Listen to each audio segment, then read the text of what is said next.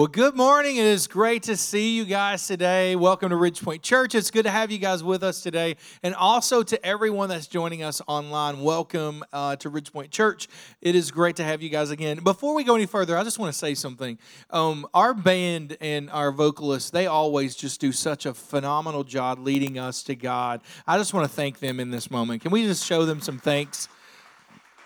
And here's what I want to say, and this has just kind of been on my heart lately because all of our folks do everything that they possibly can with the talents that God has given them. They do it in excellence, okay? And so, but they know, here's what I want to say. They know it's not about the lights. I think our lights are pretty cool. It's just my feelings. I think our lights are pretty cool, but it's not about the lights. It's not about what you see up front here. It's not even about the sound.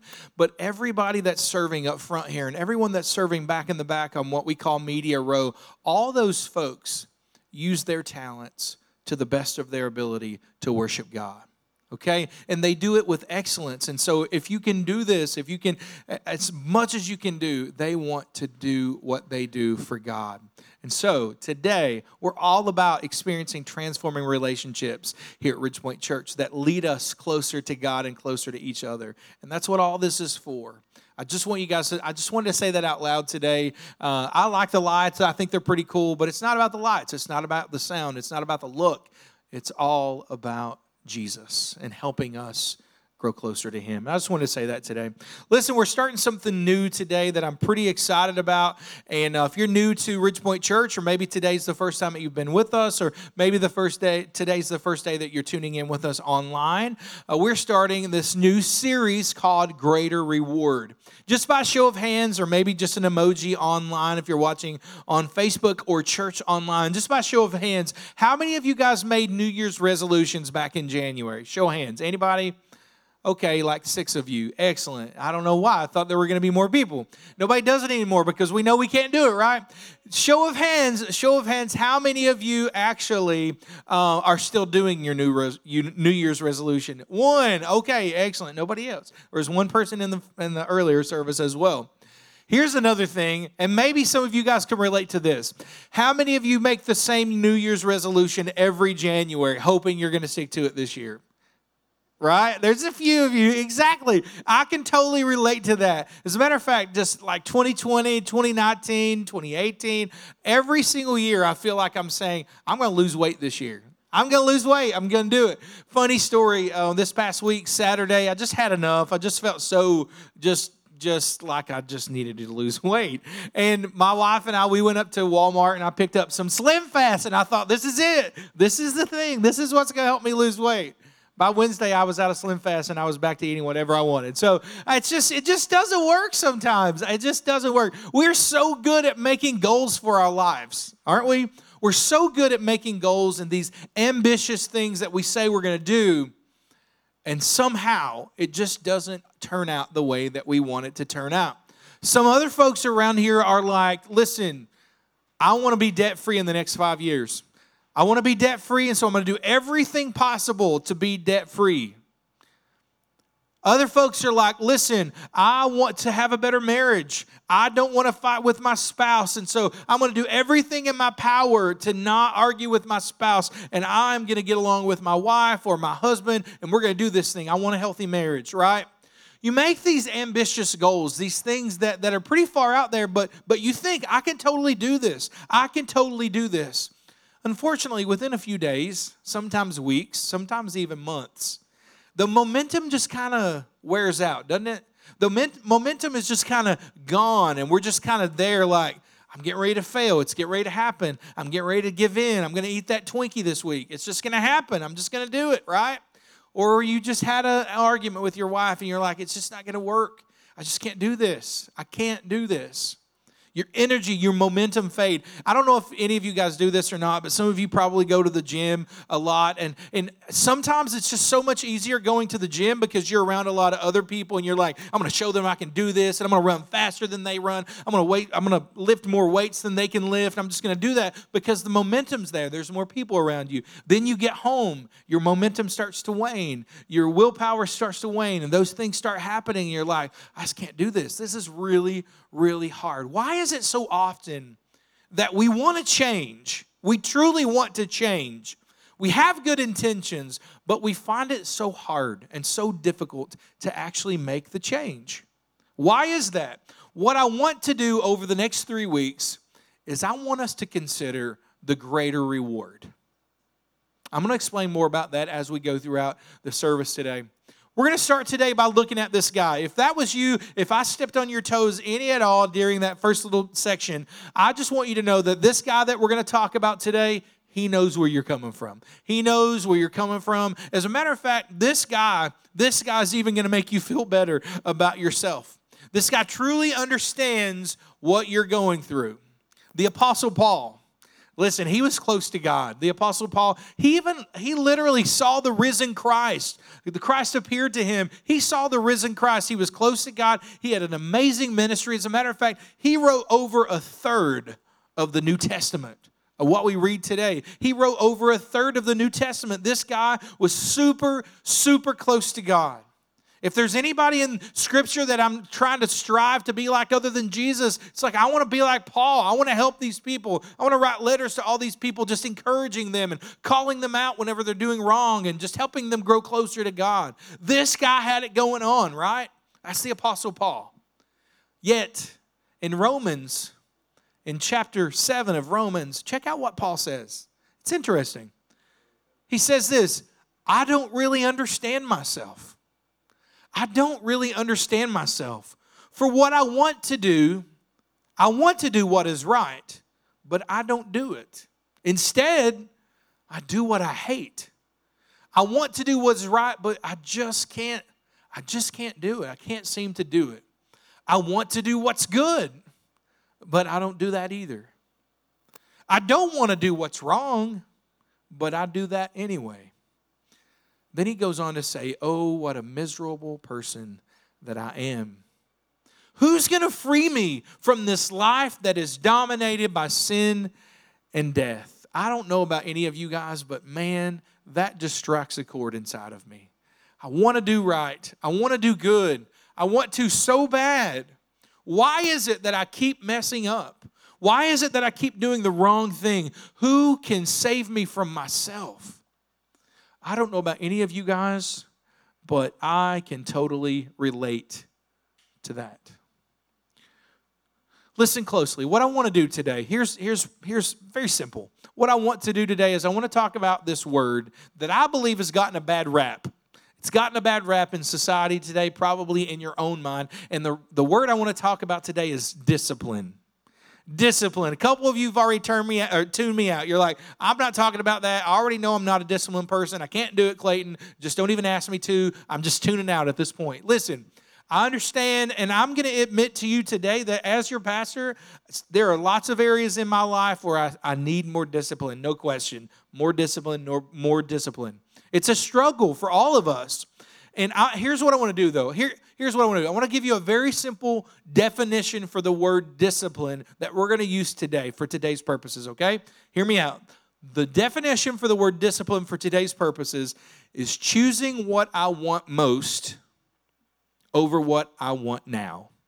Choosing what you want most over what you want now. It's pretty simple, right? Many of us want the same things, or many of us want similar things, right? If you're married, you want a good, healthy marriage. Like, I don't know anyone that says, hey, I want to be divorced 4 times before I'm 40. Nobody says that, right? Many of us want to live financially secure. We want to be able to help people. We don't want to live paycheck to paycheck. I don't know anybody that says, hey, just give me enough money to get me by this week, and then I'll worry about next week. Nobody says that, right? We want the same things. We want to be financially secure. We want to be healthy. Nobody wants to worry about their weight. I don't want to worry about my weight, but it just keeps coming. I don't understand where it comes from, but it just keeps coming. I don't want to have to worry about it. So we all want similar things. Why is it that we all get different results? Why is it that we get different results? Why do we end up with different results? We want the same things, but we need to recognize something very important. Desires don't determine who you become. Can I say that again? Desires don't determine who you become.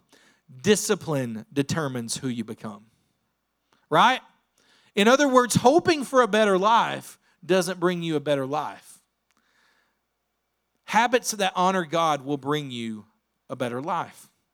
So why is it perhaps that we all want similar things? We all want to be more disciplined in many ways, but we just keep failing.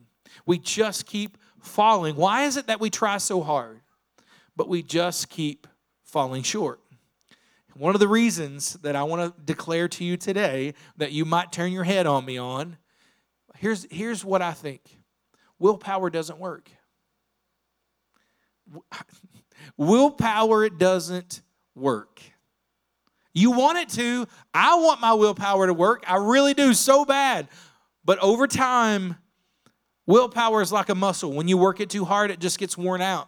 Just gets super worn out, gets tired. You know what? You can handle your coworker bringing that donut in the first of the morning, and you can say, I'm not going to eat that donut. But when your belly starts growling, all of a sudden 2 hours later, you've already eaten 3 of them. That's just the way it works, right? Your willpower, it just weakens over time. It starts to wane and weaken. Once you start getting hungry, you just can't pass up that donut. It just looks so good. Willpower doesn't work for long because it starts to weaken or wane. And that's a real problem for Jesus followers, isn't it? It's a super real problem if you're a Jesus follower. Because if you're a Christian, we know we're supposed to do good, right? We know this. It comes along with the title. If we're a Christian and we're a child of God, we're supposed to do good. That's how we honor God. We're not supposed to do bad. As a matter of fact, we don't lie, do we? We don't lie. We don't cheat. We don't steal. We don't flip people off whenever they're doing 44 in a 55 speed zone on a 2-lane road. We don't do that, do we?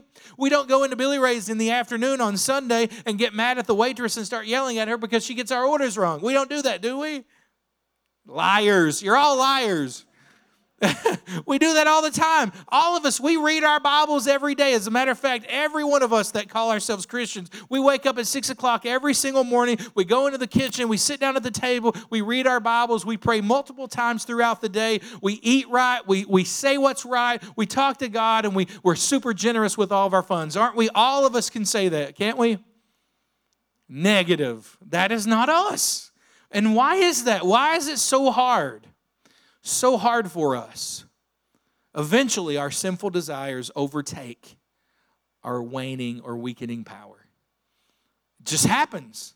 Our sinful desires sometimes win out. Before you know it, you give in. And then as soon as you give in, you can't believe you just did that. Like, why did I do that? Why did I do that? I feel so bad. Have you ever noticed that before you fail or before you fall, before you commit that big sin, have you ever noticed that the devil starts to tell you, it's no big deal, not a big deal, don't worry about it because everybody else does it too, and they're not even going to know. No one's even going to know that you do this. So no big deal, you're doing it in private, nobody's ever going to know about it, other people do it. No one's ever going to know. It's not even a big deal. And that's what the devil tells us. He whispers that to us all the time before we fail, before we fall, before we commit that big sin. Before you do it, your spiritual enemy, the devil, he tries to minimize the consequences of any kind of wrongdoing. It's what he does. He tells us it's not a big deal. But after you fail, after you fall, after you commit that sin or that thing that you knew you shouldn't have done to begin with, but the devil keeps telling you it's okay, it's not a big deal, it's not a very big sin, as soon as you fail, what does that same voice tell you? What's the same voice in your head tell you? You're such a bad person. You're such a bad person. You're such a failure. Are you even a Christian? Like, why would you do that? Why would you allow you're a failure. Like, why would you're worthless. You're a bad person. The same voice that minimized it when he then connects it to your identity. The same one that minimizes it, connects it to your identity, and tells you that you're never going to change. Look what you did, man. You did it again. You said you wasn't going to do it, and you did it again. The same one. You're such a bad person. You're a failure. The same one that minimized that sin before you did it, he now connects it to your identity and tells you that you're never going to change. Guys, this is important. I need you to hear me on this. I need you to hear me. The key to really changing starts with your identity. The key to changing starts with your identity. When the Apostle Paul was struggling in the verses that we read earlier, you can see the root of his problem was an identity problem. The root of it, he said this, "Oh, what a miserable person that I am. What a wretched person. I'm such a bad person. I'm such a miserable person." What he's saying is, this is just who I am. This is just who I am. It's an identity problem that he has. Because I'm bad, because I'm a bad person, inevitably, I can't do what I really want to do. I can't change because I'm bad. And that's Paul's dilemma that he's having. I end up doing the wrong thing. I end up doing what I know is wrong because I'm a bad person. Pastor Craig Groeschel, who is a wonderful, wonderful preacher and communicator, he calls this cycle, the cycle of shame. And this is how it works. The foundation of the cycle of shame starts with this identity that says, I am bad. That's where it starts. That's the foundation, right? You can see it on the screen. He says, I am bad. Because we think that by our nature we are bad, what are we going to do? Because we think we're bad, we're going to try really. If you're a Christian, you call yourself a Christian, you know that you're a Christian, you're a follower of Jesus. If we think that we're bad and we identify as being bad, we try really hard, right? We try really hard. I'm not going to do it. I'm not going to do it. I'm not going to do it. I'm not going to eat that donut. I'm going to try really hard to wake up at 6 o'clock in the morning to read my Bible. I'm going to try really hard to not watch TV at night, but just go ahead and pray to Jesus and then go to sleep. I'm going to try really hard to do these things. Because we think that we are bad by our nature, we try really hard. And guess what? Sometimes we find some success in that. Sometimes we find success in trying really hard. But in our own strength, in our own power, we don't have it in us to do that for an extended amount of time. Eventually, our willpower weakens. And that's the next part of the cycle. Our willpower weakens. We try really hard, and then our willpower starts to weaken. And it's just so difficult to maintain. Before you know it, we inevitably, we fail. Inevitably, we fail. We're a failure. Inevitably, this is what happens. Once that happens, what happens after you fail? Every single time, it's like clockwork. What happens every single time? We automatically start feeling the guilt and the shame. Every time we try really hard on our own willpower, we try really hard, and then our willpower starts to weaken, and then we fail. And every single time we start feeling terrible for what we've done. I'm such a horrible person. I'm a horrible person. And because we think we're such a horrible person, what does that do? It separates us from God in our own minds. It separates us from God even further. And because we feel separated from God, we try really hard again. How many of us do this? We try really hard again. I don't know about you, but this explains the entirety of my adulthood. God, I'm trying so hard. And then I don't. And then I fall. And then I feel guilty. And I feel shameful. I feel like I'm a terrible person. And that makes me want to try even harder the next time.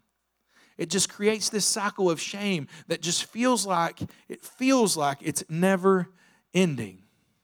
Someday we wake up and we start to think, I just can't do this anymore. Man, this is so hard.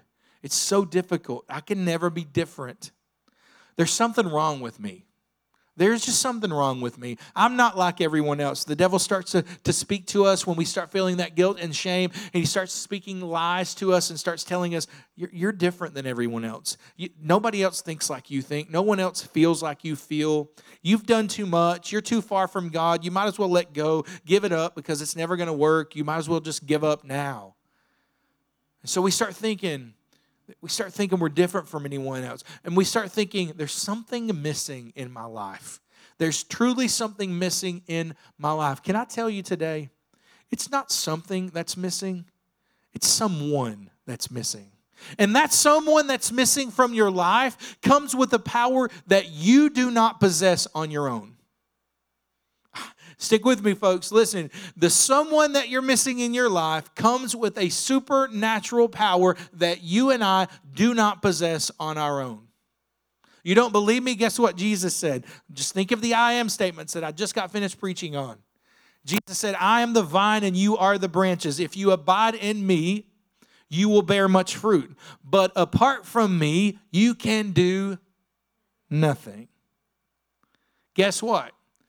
We're missing someone in our life because apart from him, we can do nothing. The Apostle Paul was wrestling with this distorted identity as well. I need to say this because my wife called me out on this the other day as we were kind of going through my message, and she basically was saying, but the truth is we are bad. If apart from Christ, apart from Jesus, our sinful nature. We are all born into a sinful nature, okay? So we are bad to that extent. But the moment that you accept Jesus as your Savior, you take on the identity of Jesus. You hear me on that? Okay? Apart from Jesus, we are bad. There's no question. We can't save ourselves. We can't help ourselves. Jesus said, you can do nothing apart from me. We are bad apart from Jesus. But the moment, Christian, follower of Jesus, the moment that you surrender your life and put it into his hands, you take on the identity of Jesus. It's just the way it works. I just needed to say that. I hope that connects with someone here today. But the Apostle Paul, he was wrestling with this identity as well. But then he comes to the truth. He comes to the answer. And the answer is found in the 7th chapter of Romans. He says, who will free me from this life that's dominated by sin and death? And then he goes on to say, thank God, the answer is in Jesus Christ our Lord. He is the answer. Listen, folks, it's not about behavior modification. It's not. It's not about behavior modification. It's about spiritual transformation.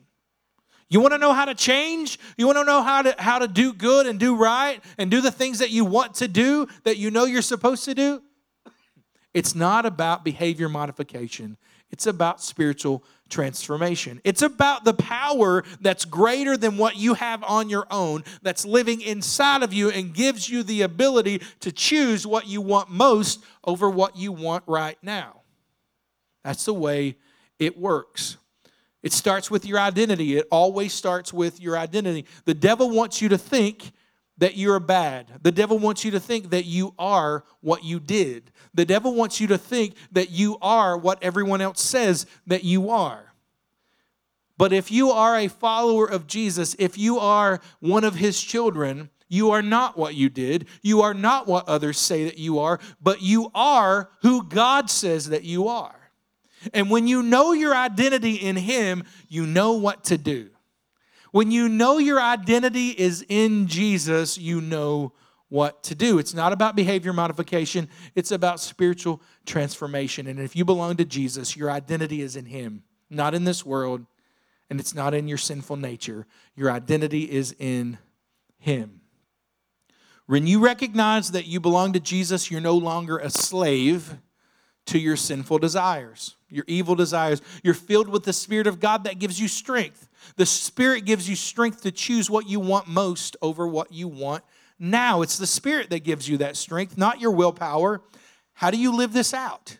Like, that's a huge question. Like, how do you live this out? The Apostle Paul says in Galatians chapter 5, verse 16, he says, walk by the Spirit. Walk by the Spirit and you will not gratify the desires of the flesh.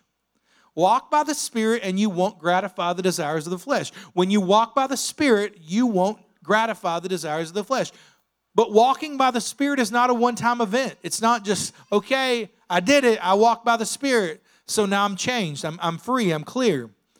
No, walking by the Spirit is an habitual way of life. It's a habit that you form over a period of time. When you wake up in the morning, you ask the Spirit to give you wisdom for the day. When you wake up in the morning, you ask the Spirit to give you strength to say yes to what you need to say yes to. You ask the Spirit to give you the strength to say no to what you need to say no to. It's not your power, but it's the power of Jesus living inside of you through the Holy Spirit. That's how that works. It's not my willpower. It's the power of God that's living inside of me, and I am walking in the Spirit.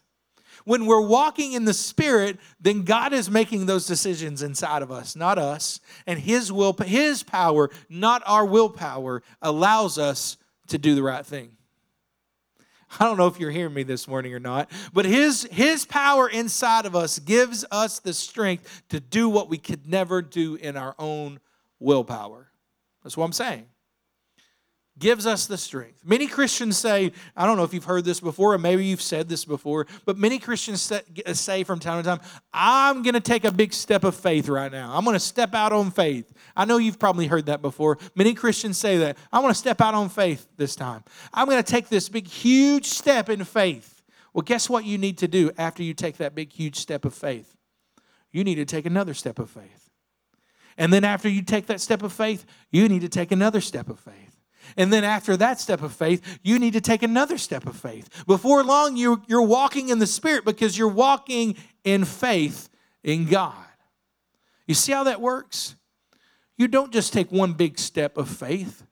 Every day, you're walking in faith. Paul also says we walk by faith, not by sight. We walk by faith, not by sight.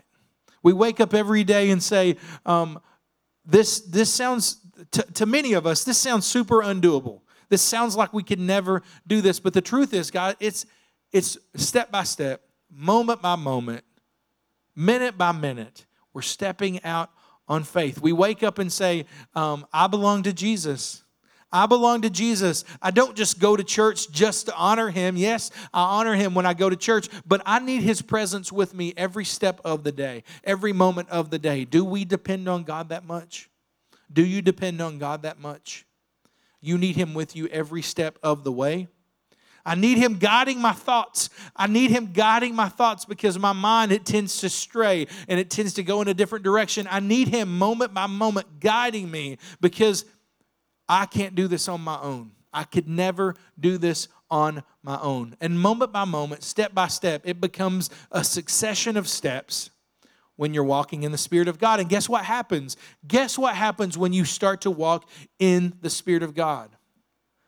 You start to not gratify the desires of the flesh. You start to not gratify the desires of the flesh. I'm walking in the Spirit of God. And guess what? It's walk, not run. That means it's going to take time. You have to be patient. Paul says you're walking. It's not a run. Paul says, in other words, it's going to take you some time to get there. The cookie tastes really good right now, but it's not what you want most. Sexual sin feels really good in the moment, but it's not what you really need. It's not. All desires of the flesh feel good in the moment, but the greater reward always takes time. The greater reward always takes time. What do you want most? You want a godly marriage? You want to stop arguing with your spouse? You want to lose weight? You want to get closer to God? What is it that you're looking for that is the greater reward? A meaningful ministry? What is it? The greater reward always takes time. It's walking in the Spirit, depending on God, day by day, moment by moment, leads to the greater reward. Listen, if you belong to Jesus today, I want you to, if you're online right now, I want you to type in the comments, I belong to Jesus. If you're in this space with me today and you belong to Jesus, I want you to declare out loud right now, I belong to Jesus. Can y'all say it with me? I belong to Jesus. One more time.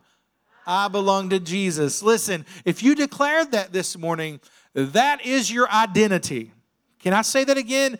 If you belong to Jesus, your identity is in Jesus Christ. That is your identity. And that is so important that you understand, because when you understand your identity, it breaks the cycle of shame.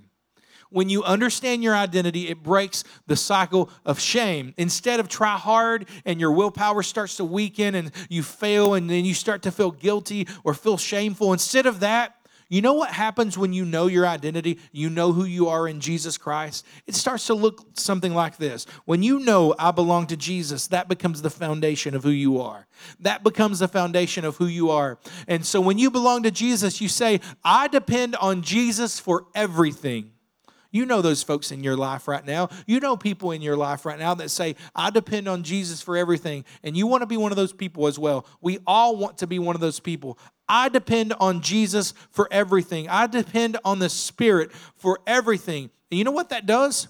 It builds my faith in God. When I depend on Jesus or the Spirit for everything, it builds my faith in God. And then what happens at that point? It helps me make right decisions or take right actions, right? That's what happens. When I depend on the Spirit for everything, it builds my faith and helps me make the right choices or take the right actions. And you know what happens once we take the right actions and our faith, it brings me closer to God. You see what the cycle does? I depend on the Spirit for everything, and it builds my faith. It empowers right actions, and then it helps me to grow closer to God. That ultimately helps me to depend on the Spirit even more. You see how that works? I would much rather want this cycle and live in this cycle than that cycle of shame. I want to depend on God more. I want to depend on the Spirit more because I want this instead of the cycle of shame. Identity drives actions, and actions create rewards. When you understand your identity, it changes everything.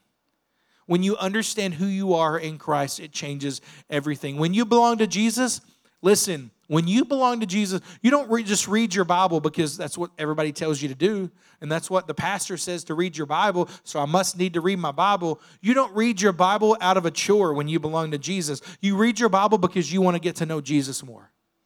You want to get to know God more. You don't pray when you belong to Jesus and you know your identity. You don't pray just because you're taught that you have to pray every day. You pray because you want to get to know God on a deeper level.